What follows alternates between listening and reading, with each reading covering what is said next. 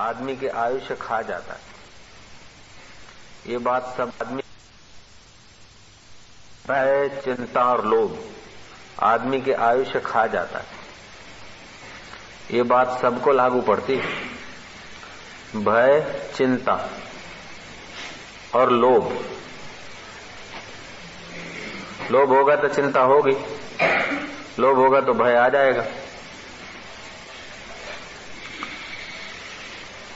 इज्जत का लोभ, पैसे का लोभ, जीने का लोभ तो चिंता है। जीने का लोभ नहीं करो तो अभी भी जितना दिन जीना है उतना दिन तो जी लेगा आदमी। जीने का लोभ, पैसे का लोभ, ये जो लोभ है, सत्ता का लोभ, लोभ जो है चिंता पैदा करता है। पाप का बाप लोभ होता है। तो रॉकफेलर को बोला कि अब तुम तीन महीने के अंदर या तो बहुत बहुत तो छह महीने के अंदर मर जाओगे, ज्यादा नहीं जी सकते। तो रॉकफेलर लिखता है कि मैं रात को रोज सोता था तो मुझे चिंता सताती थी कि ये सब मेरी संपत्ति का क्या होगा, और वो चिंता कोई सरकार न ले ले, वो चिंता मैं मर जाऊंगा तो मेरे मिलकत का क्या होगा। रात को नींद नहीं आती थी। फिर क्या करा कि मैंने जीने का ढंग बदल दिया। जो मेरी संपत्ति मेरी संपत्ति मानता था, फिर समझा कि मेरी संपत्ति नहीं, मैं तो पैदा हुआ था तो कुछ नहीं लाया था, मरूंगा तो कुछ ले नहीं जाऊंगा, तो मेरी कैसी हुई, तो संसार की चीज है, संसार के भले के लिए लगाओ इसको। भले के लिए लगाया तो डर भाग गया। दूसरों की भलाई का चिंतन करने से अपनी चिंता चली गई। दूसरों की भलाई कैसे हो, दूसरों को सुख कैसे मिले, दूसरे भगवान के रास्ते कैसे लगे, ऐसा सोचने से चिंता चली गई। दूसरे की भलाई का चिंतन करने से चिंता चली जाती। दूसरों की भलाई का सोचने से दिल में हिम्मत आ जाती।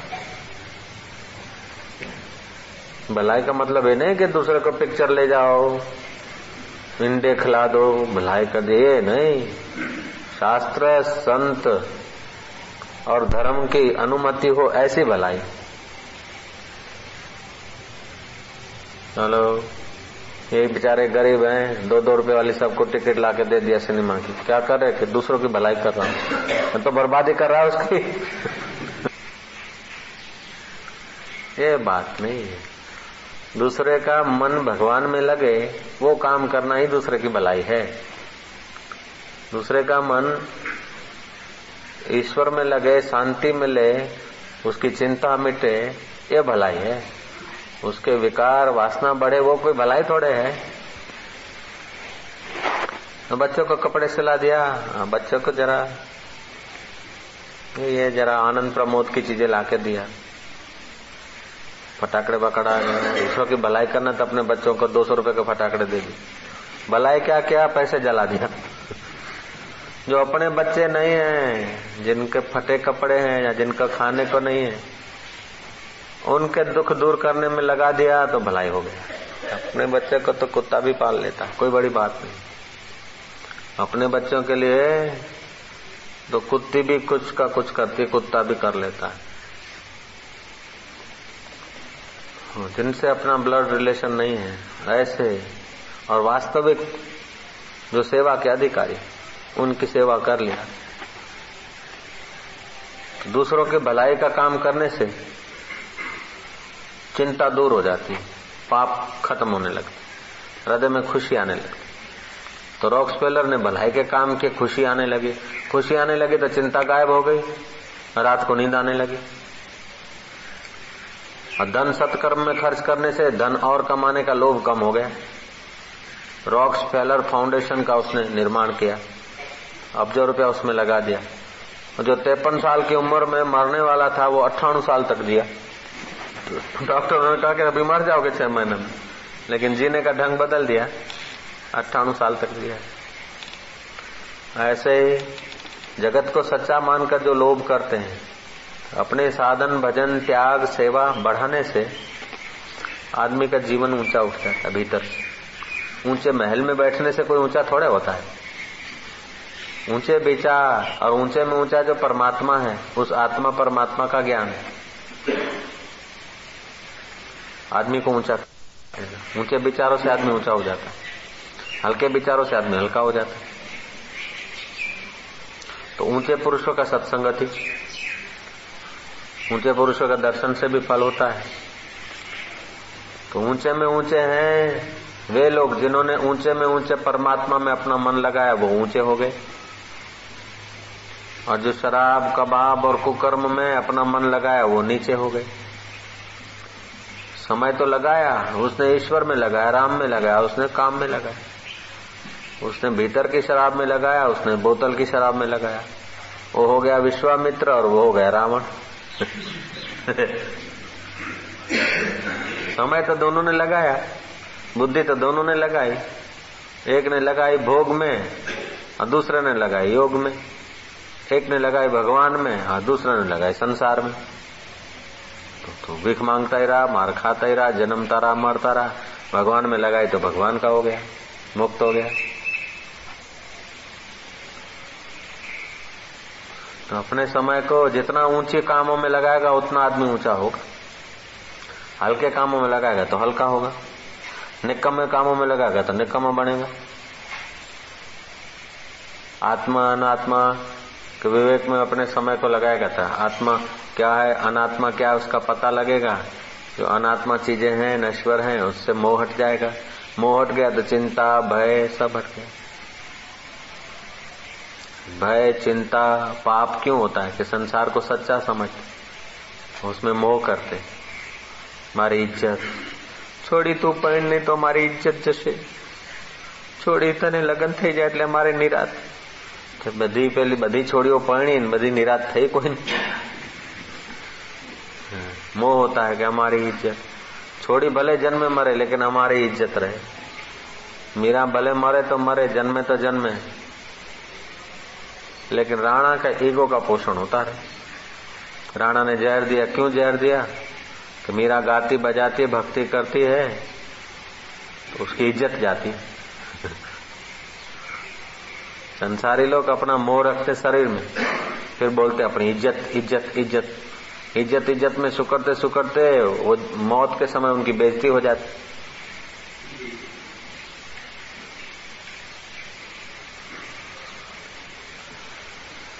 हरि ने बजता हजी सुधी कोई नहीं लाज जता जोई न थी। ईश्वर में प्रीति हो जाए फिर इज्जत की परवाह न करे, खोटे काम न करे। ईश्वर में प्रीति हो गया वो खोटे काम क्या करेगा? और खोटे काम करते भी है, समझो कोई भक्ति भी करता है और वो गलती भी करता है। तो भक्ति नहीं करेगा तो पाँच सौ गलती करेगा और भक्ति करके करता है तो पचास गलती में पूरा हो जाएगा उसका। ऐसा नहीं कि ईश्वर के मार्ग में जाता है तो एकदम सब संत बन जाएगा एक दिन में, नहीं। आप लोग कोई गलती करते होंगे, कोई चाय पी लेता होगा, कोई बीड़ी पी लेता होगा, कोई झूठ बोल लेता होगा, कोई झगड़ा कर लेता होगा, लेकिन इधर रास्ते नहीं आते तो ज्यादा करते। ईश्वर के रास्ते नहीं चलते हैं तो ज्यादा करते हैं अपन लोग। ईश्वर के रास्ते चलते तो जितना जितना ईश्वर का रस बढ़ता जाता है उतना उतना फिर कुमार्ग घटता जाता है।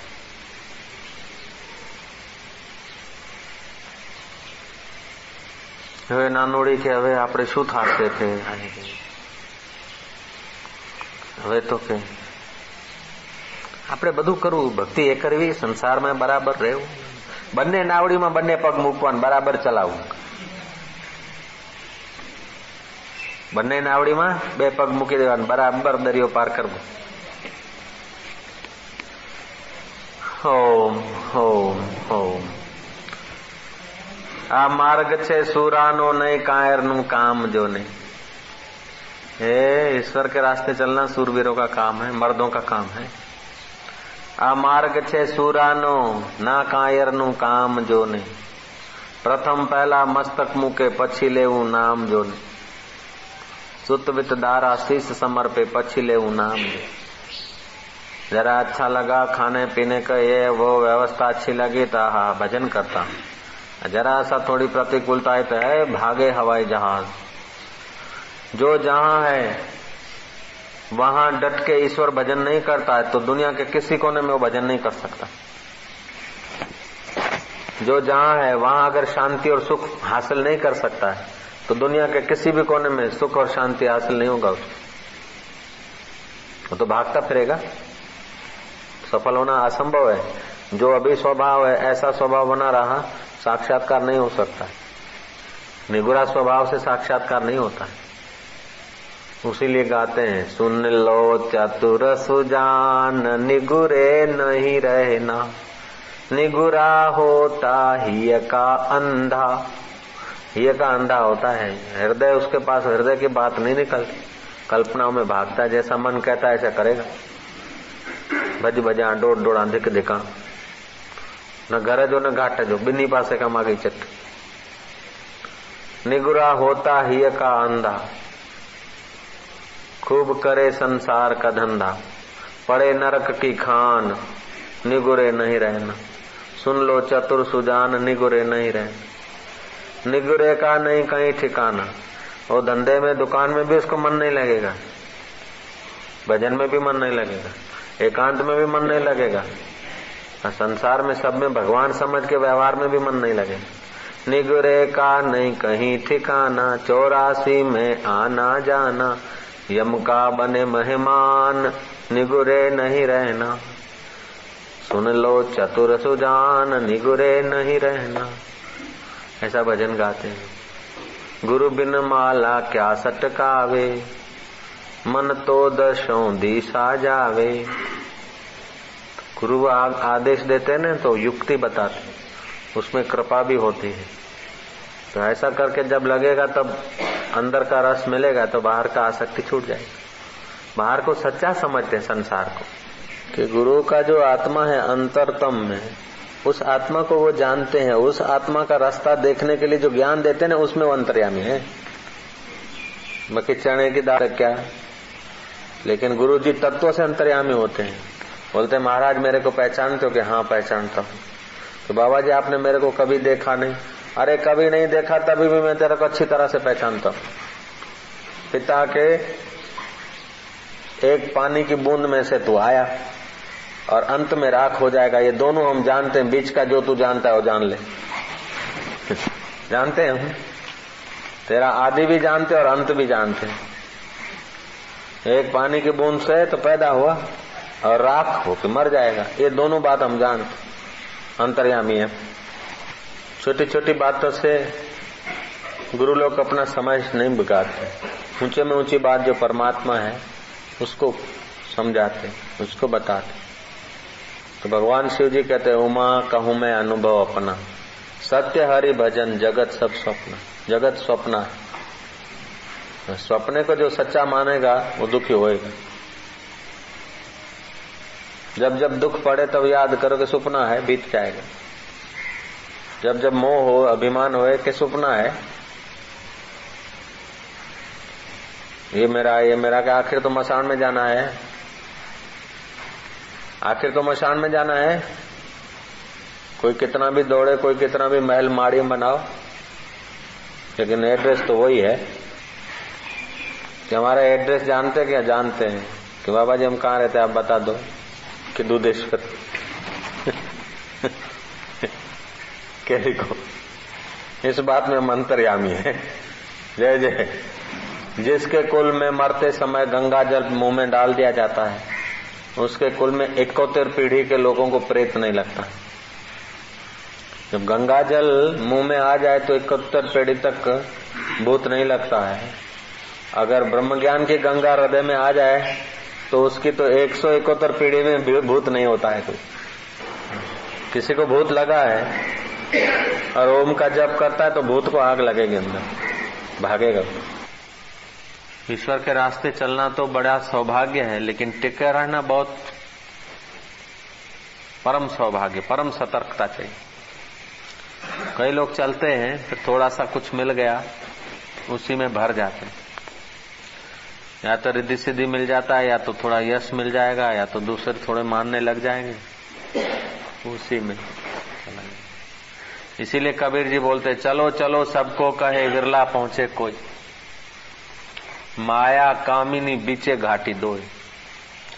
या तो माया मिल जाएगा, सत्संग बत्संग छूट जाएगा, या तो फिर काम विकार, स्त्री को पति मिल जाएगा बढ़िया, या पति पति को पत्नी बढ़िया मिल जाएगी। फिर के बाबा जी टाइम नहीं मिलता, क्या करे। કાન વિંધેલા ગુરુજી મળી ગયા છે એટલે દાઢીવાળા ગુરુજીની હવે જરૂર નથી।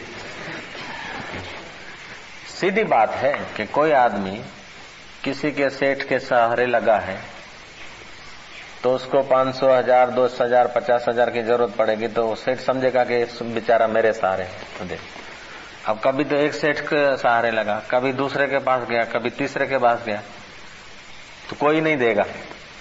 नजर उधर रखनी चाहिए जिसके पास वास्तविक धन हो। जो किसी से चवन्नी लेकर धनवान होकर बैठा है, अब उसके पीछे लगे और असली सेठ को छोड़े तो वो देगा क्या? आप देखो, गिनो। अरे अभी तुम्हारे पास करोड़ों रुपया है, तुमने किसी को हजार रुपया दे दिया तो मेरी तुम्हारे में श्रद्धा है तो मेरे को भी तुम हजार दो हजार दे सकते हो, उससे मेरे को दुगना दे सकते हो। लेकिन मैं जिसको तुमने हजार दिया है उसकी चमचागिरी करूं और वो खुश हो जावे मेरे पे और मेरे सिर पे हाथ रखे दोनों कि मैं तुमको क्या दूं क्या दूं, ऐसा करके वो आंखों में आंसू लाने लगे। सुपात्र मिले तो कुपात्र को ज्ञान दिया न दिया, सुपात्र मिले तो कुपात्र को ज्ञान दिया न दिया, सतशिष्य मिले तो कुशिष्य को ज्ञान दिया न दिया, सूर्य उदय हुआ तो और दिया किया न किया। कहे कवि गंग सुन शाह अकबर, अगर पूर्ण गुरु मिला तो और को नमस्कार किया न किया। जो ब्रह्मवेता गुरु हैं, सत्यनुसया ने पानी उठाया कि मैं स्वप्ने में भी पर पुरुष का चिंतन न किया हो तो ये बालक बच्चे हो जाए। जैसा सती के लिए अपना पति, ऐसा सत शिष्य के लिए सतगुरु।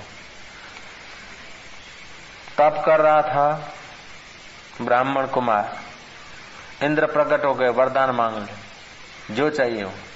उसने बोला मेरे को तो खीर खानी है लेकिन तुम्हारे से नहीं, मेरा इष्ट तो शिव जी है, वो चाहे मेरे को खीर के बदले जहर दे देगा तो उनसे लूंगा, तुम्हारे से अमृत भी नहीं चाहिए, तुम वापस जाओ। तो ईश्वर के रास्ते टिक रहना, चलते रहना ये जरा कठिन है। कठिन इसलिए है कि हमारा विवेक सतर्क नहीं, आहार सतर्क सतर्क नहीं है, संग सतर्क नहीं है, सत्शिष्यों का संग नहीं मिला, निगुरे लोगों के संग में रहते हैं। तो संग हल्के लोगों का होता है और ब्लड हल्का हो, बचपन हल्का हो, मियां मुसलमान घर में पले हो तो फिर ये संस्कार जो है ना, बचपन के संस्कार भी काम देते हैं। ब्लड नाना नानी का, दादा दादी का, माँ बाप का ब्लड भी काम देता है और उससे भी ज्यादा संग का बड़ा असर पड़ता है।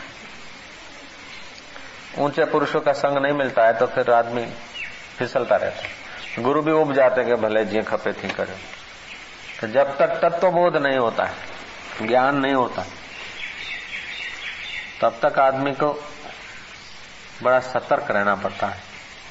इसलिए गुरु गीता का पाठ करने वाले शिष्यों की सुरक्षा हो जाती है। आंटी घूंटी चढ़ा उतार तो जीवन में आते, लेकिन शिव जी ने, पार्वती ने पूछा शिव जी से कि कल्याण का मार्ग बताओ, स्कंद पुराण में। फिर पार्वती को निमित्त बनाकर भगवान शिव जी ने साधकों का कल्याण करने के लिए, साधक को क्या करना चाहिए, शिष्य का क्या दृष्टि होना चाहिए, ऐसा उपदेश दिया। वो ग्रंथ का नाम है गुरु गीता। माथे हाथ मुकाया, कोई मुख आया। वशिष्ठ जी यहाँ कहते हैं कि आत्मज्ञान का ये उपाय है कि जीव को चाहिए कि दिन के चार भाग कर दे। एक भाग सत शास्त्रों को विचार,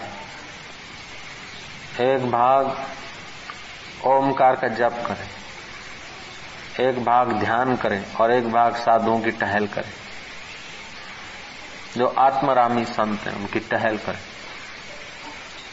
जो देना जानते हैं दे डाला, जिन्होंने उन्होंने तो पूछा भी नहीं, मां छाड़िया। अभी तो करोड़ों रुपए में से हजार रुपया दिया, करोड़ों में से हजार दिया तो जो निर्धन है उसके आगे वो धनवान दिखता है।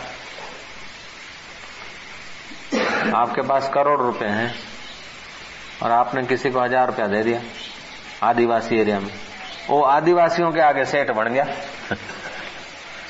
आपने कह दिया कि इसने इसको धनवान बनाया है, ये पात्र था जरा धनवान बना दिया। अब जो आपके पास से जिनको लाभ होना था वो लोग उसके पीछे गए, तो वो बांट बांट के भी कितना बांटेगा, हजार रुपए में से कितना देगा। ईश्वर के रास्ते, ईश्वर के हृदय में, भगवान के हृदय में अपनी जो जगह है वो बढ़ना चाहिए, घटना नहीं चाहिए। बोलते हैं लाख जाए पर साख ना जाए, भले लाख रुपए का घाटा पड़ जाए लेकिन अपना क्रेडिट नहीं जानी चाहिए शाहों के आगे। ऐसा कहते हैं व्यवहार में, अरे धंधा व्यापार में क्या बोलते हैं, लाख जाए पर साख ना जाए। अभी जरा अच्छी नहीं लगती होगी बात लेकिन है हकीकत।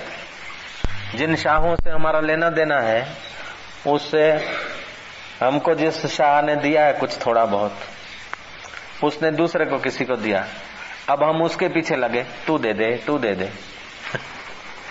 तो क्या होगा। तुमने किसी को हजार रुपया दिया, अब मेरे को भी हजार रुपया दिया, हजार दे दिया तो आपने बात करा कि इसको मैंने हजार रुपया दे दिया, हमने इसको दे दिया धन, हजार का नाम नहीं बताया।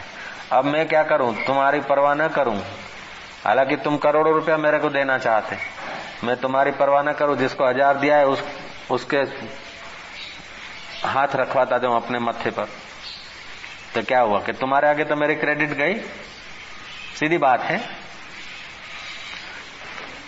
ऐसे ही यहाँ फुरने से जगत दिखता है, फुरने से पार जाना है, दूसरों का फुरना सिर पे चढ़ाना है, संकल्प से पार जाना है। है जगत स्वप्न, इसको सच्चा माना तो बस स्वप्न है। सोचो देखो, एक आदमी सोया, पत्नी से बातचीत किया साढ़े ग्यारह बजे, वो आदमी सो गया, साढ़े ग्यारह बजे सो गया, सवा बारह बजा तो उठा, अरे ये क्या हो गया क्या हो गया। पत्नी ने पूछा क्यों, बोले अभी किसी से झगड़ा हो गया था, मारा मारी हो गई थी, वो आदमी मर गया, हमको बारह साल की सजा मिली, तीन साल हम जेल में थे, फिर जेलर के साथ टंटा हो गया तो उसके साथ जरा बाथा बाथी हो गई तो फेंट अपने गाल पे लग गई, अब मैं जग गया, अब नौ साल वो सजा भोगूंगा, क्या पता कोई पकड़ तो नहीं जाएगा। अरे तुम तीन साल गए नहीं यार, वरी तीन साल तुम गए नहीं, तीन सौ दो का केस चला ही नहीं है, साढ़े ग्यारह बजे तो अभी आराम से बात करके सोए थे, पौना घंटा में ये सब देख लिया। सपना था, उस वक्त सच्चा लग रहा था।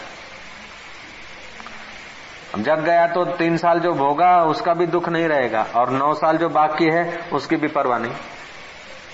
ऐसे यहाँ भी जग गया तो इतना दिन जो दुख भोगा उसका भी कोई परवाह नहीं और बाकी का जो कर्म है उसका भी कोई असर नहीं होगा। युद्ध किया, बारह साल की सजा आ गई, खून केस बन गया, तीन साल केस चला, बारह साल की सजा आई, तीन साल भोग लिया, नौ साल बाकी है। स्वप्न में एक क्षण के लिए नींद टूट गई तो जो भोगा, तीन साल जो केस चला उसका दुख, तीन साल जो जेल में रहे उसका दुख और नौ साल जो बाकी है उसका दुख बचेगा।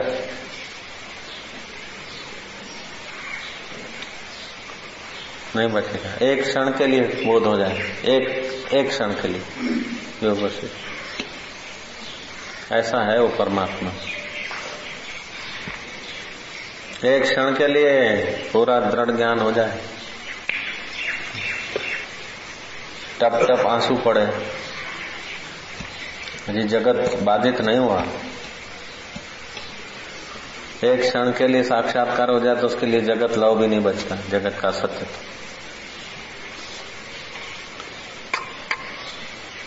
हाँ जी, आभास ज्ञान होना अलग बात है, ज्ञान हो गया, आभास ज्ञान हो, आभास ज्ञान होता है।